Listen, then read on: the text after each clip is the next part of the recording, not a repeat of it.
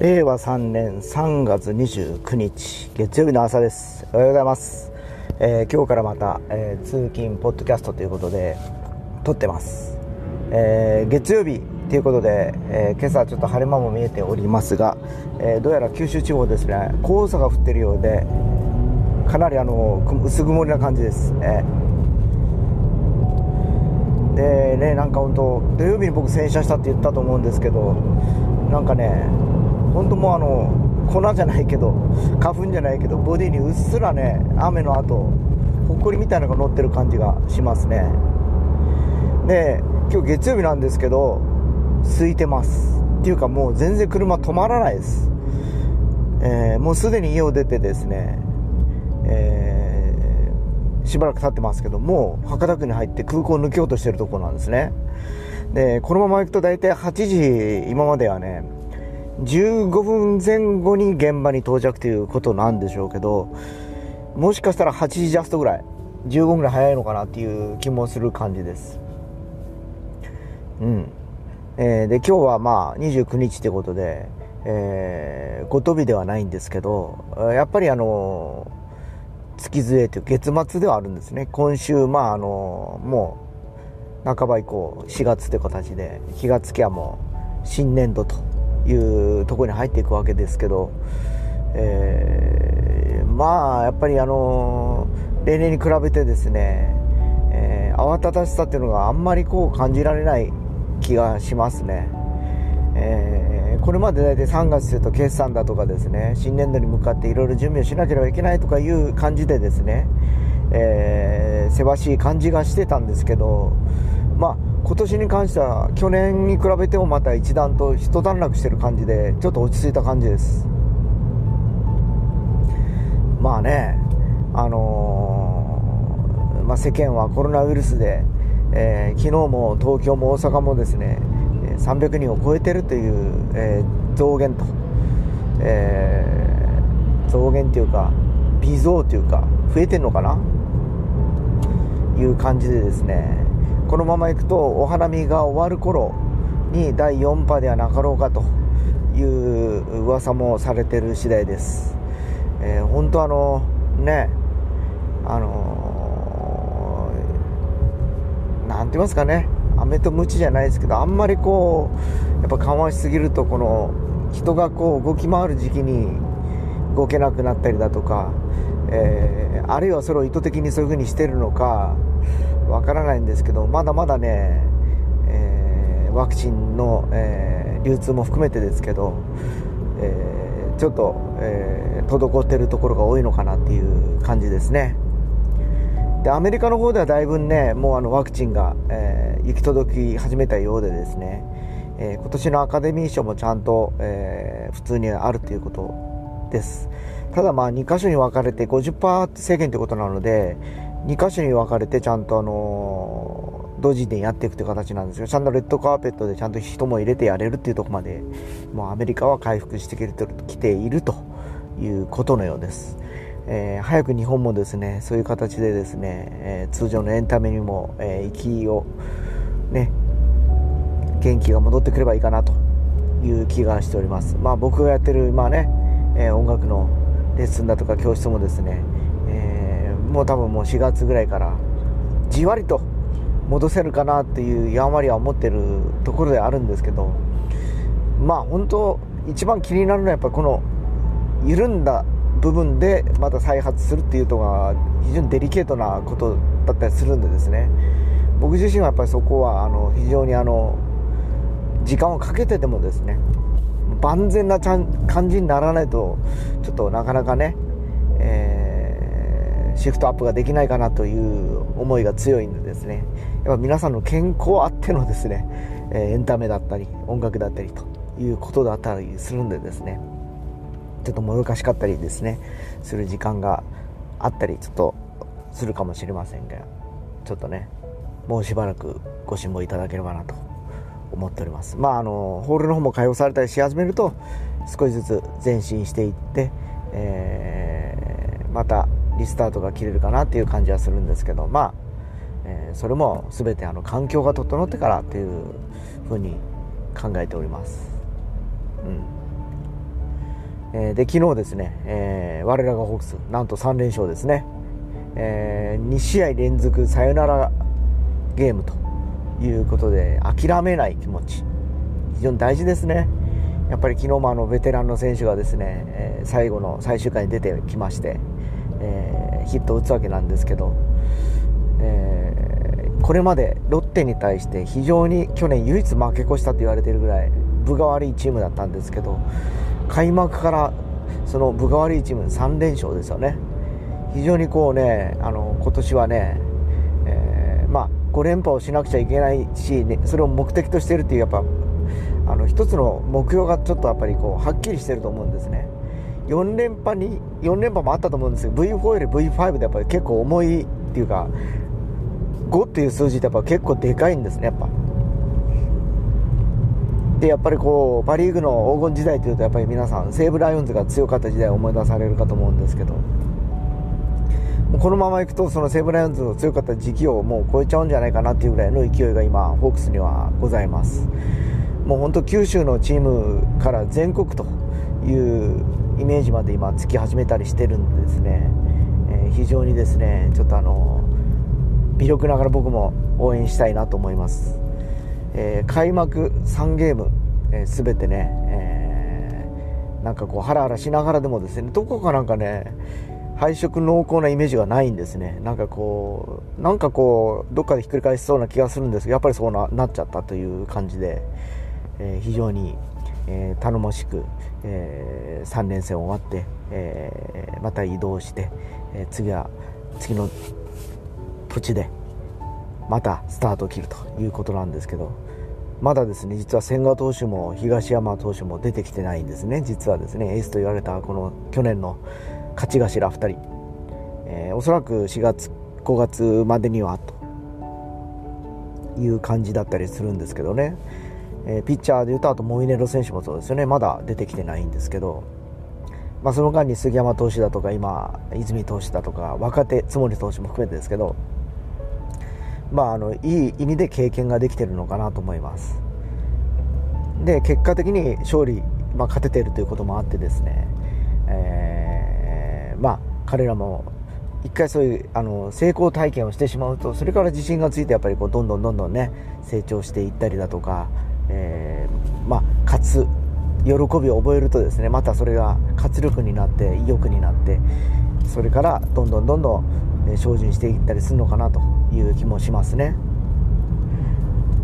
まあ本当スポーツの世界っていうのはもう結果が全てなんでですね勝つか負けるかでは本当本当運命の差と言われてます。まあどの世界でもそうですよね。勝負の世界勝つか負けるか勝つか負けるかでもうあの人生が変わってくるということだったりするんですけどね、まあ、何をもって勝ちなのか負けなのかっていうのはスポーツでははっきりね点数という意味で結果が出てくるんですけど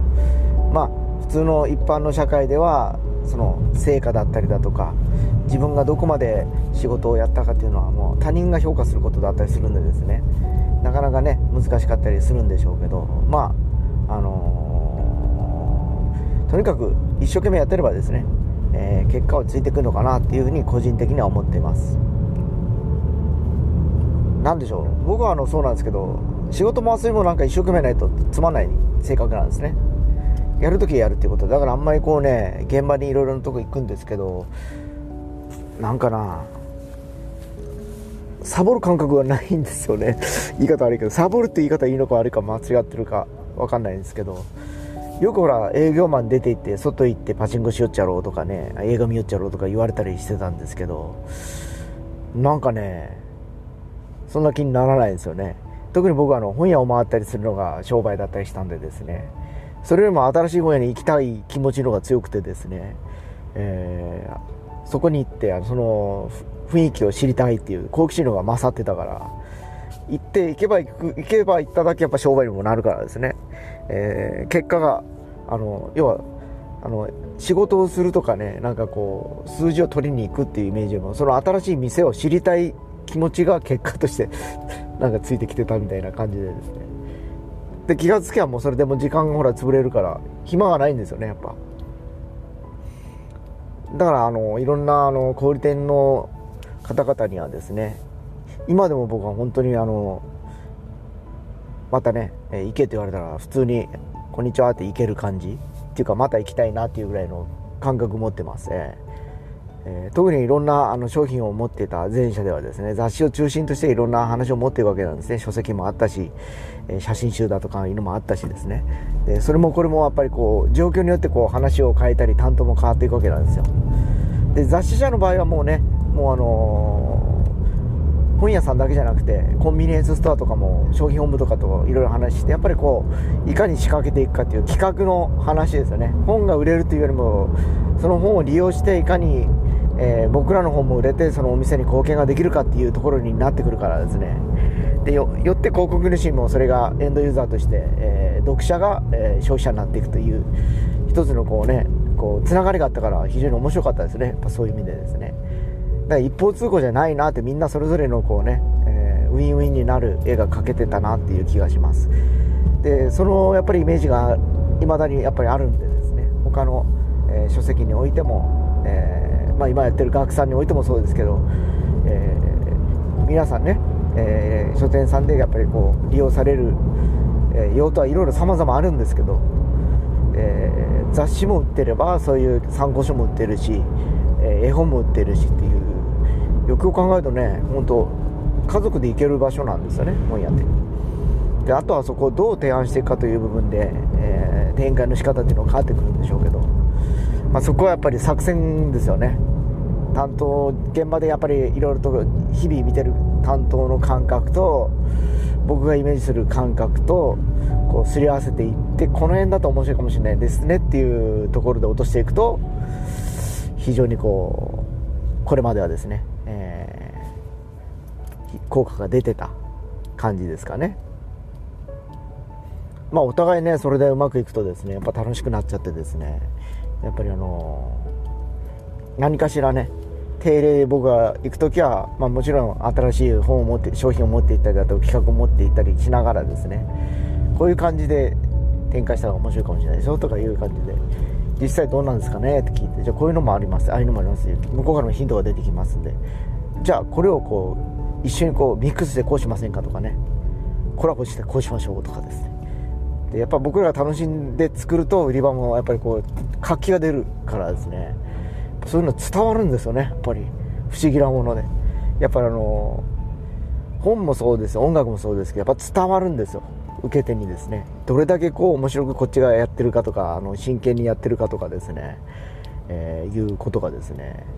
えー、不思議なほどにですね。伝わる、まあ、これがまあ面白いところでもあったりします。うん。まあね昨日ちょっと野球の話から今また本の自分の得意な本になった話になっちゃってましたけど、えー、昨日実は、野球の裏側で F1 も開幕しましてですね、えー、見ておりました。もうね最高の昨日はレースでですねやっぱりあのレッドブルホンダ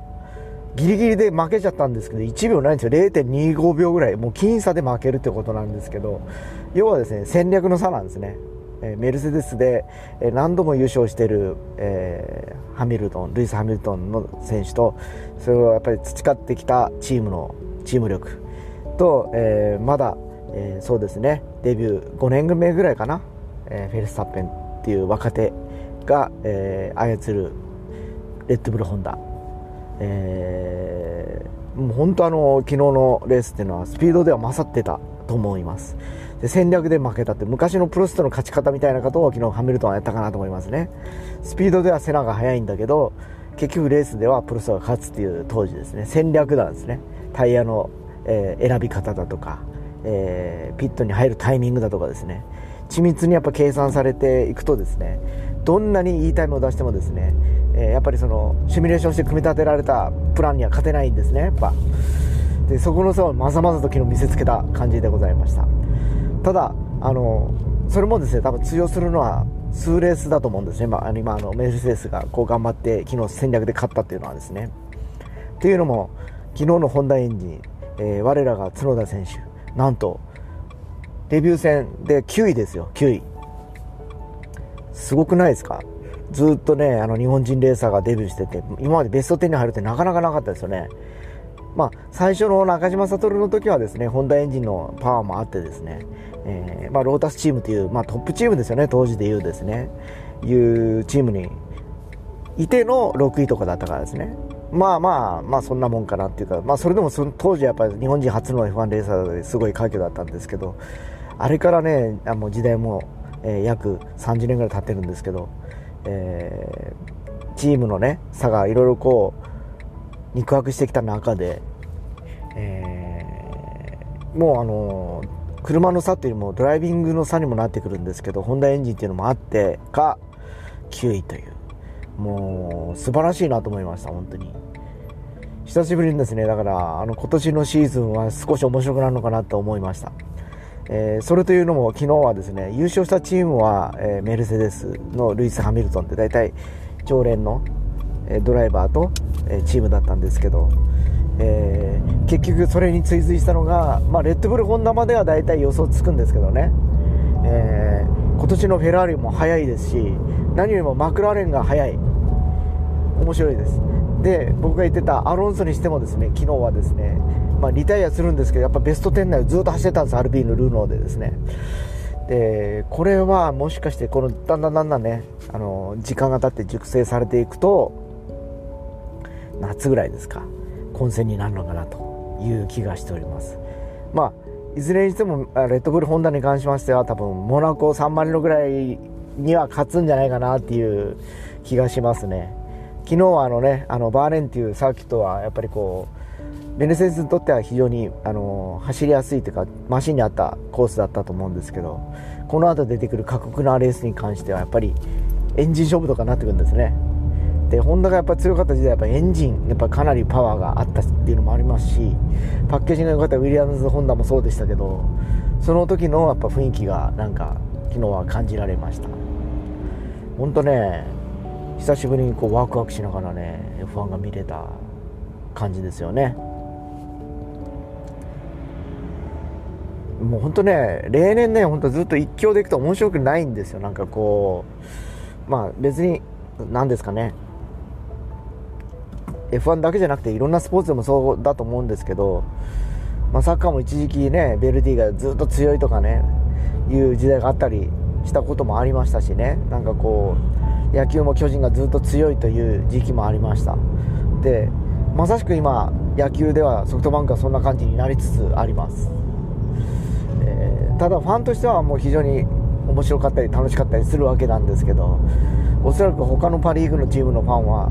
やっぱ打倒ソフトバンクだと思います、えー、もっと言うとセ・リーグの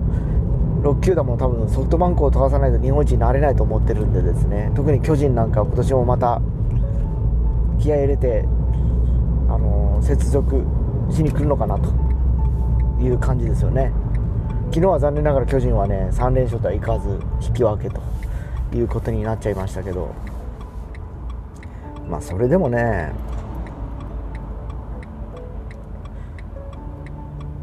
まあやっぱり選手層もありますしね、えー、ソフトバンクもね、えー、急に強くなったわけじゃないんですよ。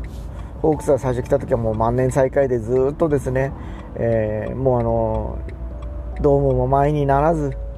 えー、大英という企業も破綻してしまい、えー、もう結局はねあのなんですかねソフトバンクというスポンサーがつくまではですねもう鳴かず飛ばずというかもうかなり危険なもう休業あの球団経営をしているような感じだったんでですねまたホークスなくなるのかなっていう福岡の市民は思ってました。ただまあそこでソフトバンク孫さんがソフトバンクっていうチームを買い取ってそれから、え、チームもどんどん強くなってやっぱオーナーってあれですね金を出すけど口を出さない。これが全てだと思いますね。あのー、日本の企業って違うんですよ大体。金は出すけど口はそれ以上に出すっていう感じなんですけどね。どこの会社の社長も会長もそうじゃないですか。絶対だからあのその地位にずっと居続けますよね。会長職とかで。もう別にいいや引退してもと思うんですけど。なんか知らんけども社長辞めてる会長としてまだねあの君臨してるとかね。で表に出ようとしてるというもう方々が多い、まあ、悪いとは思いませんけど結局それが悪しきやっぱ風土っていうか風習を作っててですね、えー、あの人の成長を妨げると思ってるんですよね。である種それはそれでね昔は良かったかと思うんですけども時代は変わってきましたのでですね今からもう、えー、俺が昔この会社を作ったったりとか会長体とか言ってもですね何のブランドも僕はちょっと感じないんですね。でもあんた一人っていうのはみんないろんなスタッフがそこまでね、えー、力を出してくれてそこまでになったわけで。最初にそれはね旗振ったのそうかもしれんけどそこまで一緒に協力してくれたスタッフがいたから、えー、そうなれたわけで。一人でそうなったわけじゃないやんっていうふうにやっぱ思いますよね。自分一人でやってるんやったら別に何も、まあ、それこそミュージシャンと一緒ですよね。ソロのミュージシャンとかそうですよね。自分の力自分で曲作って売れてで自分で事務所を作ってとかいうやったら分かります。でもそれとてもやっぱその事務所のスタッフがいたりだとか、えー、要はそのレコーディングのスタッフがいたりとかやっぱり周りにいろんなスタッフがいるからそうなるわけでですね。なんとなくね、えー、そのね風習がね非常にねまだまだ残ってる企業が多いかなっていう。気もしてますね。うん。まあ本当次からまた F1 の話戻すんですけど第2戦目がもうすでに楽しみなんですけどおそらくまたね改良してくると思いますよホンダは。今年はねあの一応最終年なんですね、えー、もう撤退してしまうという表明をしておりましてですね、えー、もう二度と F1 には帰ってこないというふうに言い切っちゃいましたからホンダ自体がですね。やっぱりそれだけ投資するにはっぱり多額のやっぱり資金がかかったりだとかやっぱり人もやっぱそこに投入しなければいけないんでですね、えー、レース活動というのはやっぱりこれまではね、えー、一種の技術開発の場所であったりだとかあとはその広告企業の広告をするための場所だったと思うんですけどもう今ガソリンエンジンっていうのがなくなっていく背景の中で、えー、ホンダ自体がもうハイブリッドこれから EV というところで考えた時フォーミュラー E とかあっちに行くのかなっていう感じです。今フォーミュラー E で君臨してるのはやっぱりルノーが唯一今バッテリーで走らせてる感じでですね。もうすでにあのいろんな小型車両の EV 車両も世にヨーロッパでは出してきております。でこの先多分日本にも輸入されてくるでしょうけどおそらくルノーのトゥインゴベースだろうと思います。それもあって多分あのトゥインゴは最初から RR の今レイアウトなんですね。エンジンレイアウトが後ろにあるんですよ。リアエンジンリア駆動って言って、えー、だからおそらくバッテリーを積む際に後ろにやっぱ積むということを想定した感じでも車の開発を進めてて今はエンジン乗せてて将来的には電池に差し替えるんだろうなっていう気がします。まあ同じプラットフォームであのスマートが同じなんですね。RR レイアウトで後ろエンジンで、えー、まあ、メルセデスブランドで販売されてるんでですね。おそらく、えー、スマートもそこを睨んでの、えー、OEM でルノーとやってんだろうなと思います。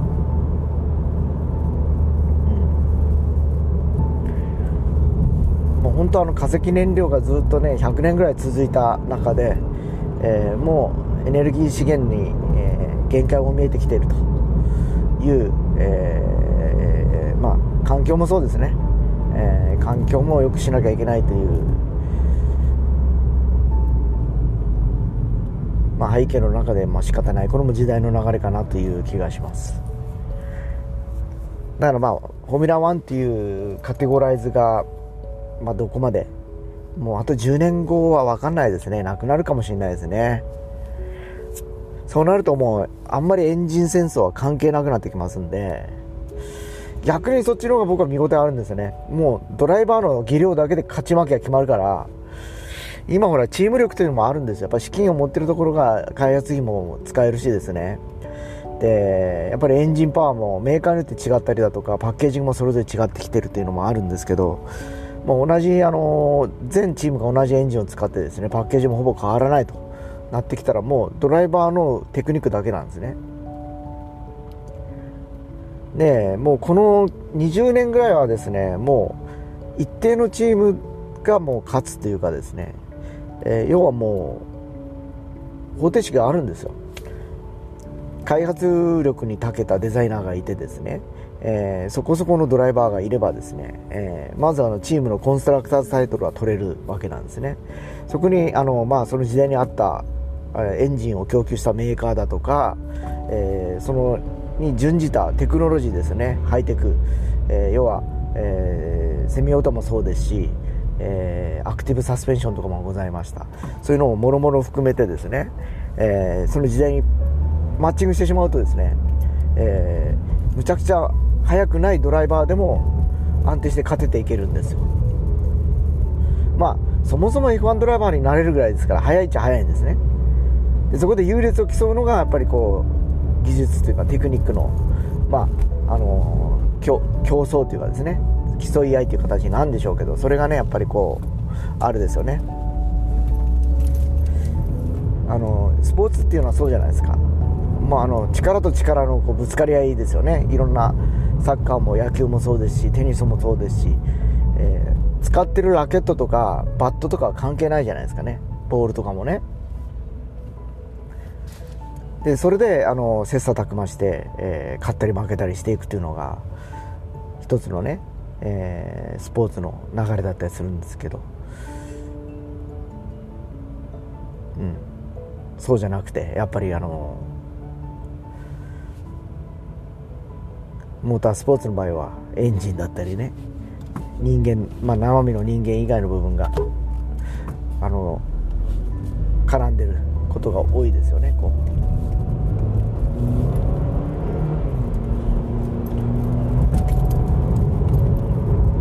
それがまあ技術開発開発だとかそういうのに絡んでるのかもしれないんですけど、まあ、実際はね、あのー、やっぱり力に頼るよりもそういうあのスポンサー力とかお金に頼ってる部分が強い感じはしますよねやっぱ。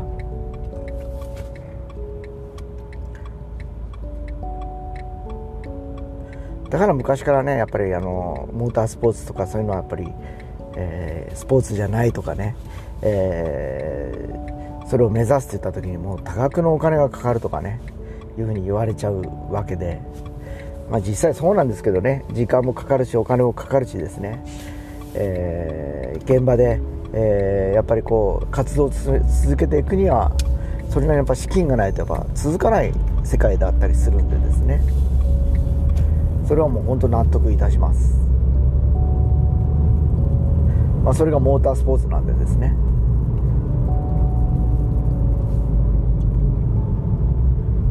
若い頃はね男の子とか、まあ、僕もそうでしたけどねまあ F1 ドライバーになりたいっていうふうに思ったりはしたことはないんですけどまああのー、どっちかというとまあその何ちゅうかな高校生ぐらいの子たちはそうかもしれないですね。スポーツで。あのやっぱりこう商売として成り立つんでやっぱりなりたいとかいう子はいたんじゃないでしょうかね。そういうあのモータースポーツでバイクで走ってる子とかねサーキット走ってる子がいましたからね。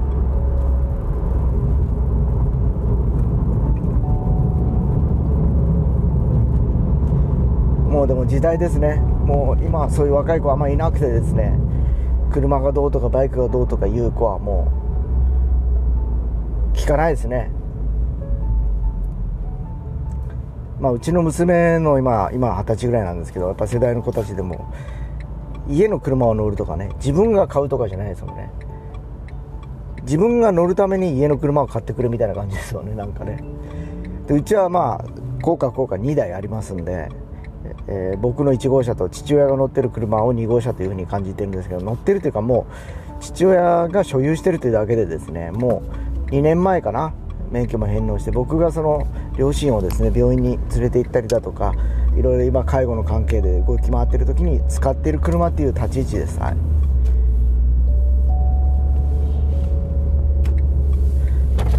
というわけで今日これ8時6分ですよ着いたのが。いつもよりか10分ぐらい早いですよね。今日でも家出たのはもっと言うと10分が遅いんですよ家出たのも。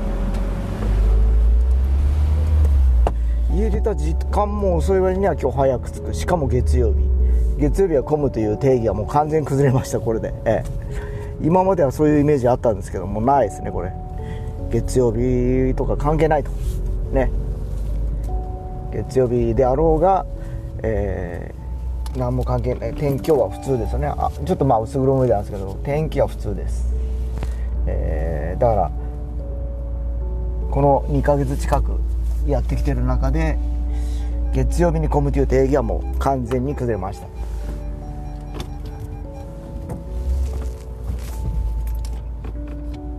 曜日がどうのこうのっていうのはやっぱりね勝手な固定あの既成概念っていうかあるでしょうね。勝手に思い込んでたんですよねそれね。そういうのがよくわかりますねもう。人のやっぱそのね意識ちゃ怖いもんですねそういうね。思い込みっていうかですね、えー、というわけで今日はここまでとします。行ってきます。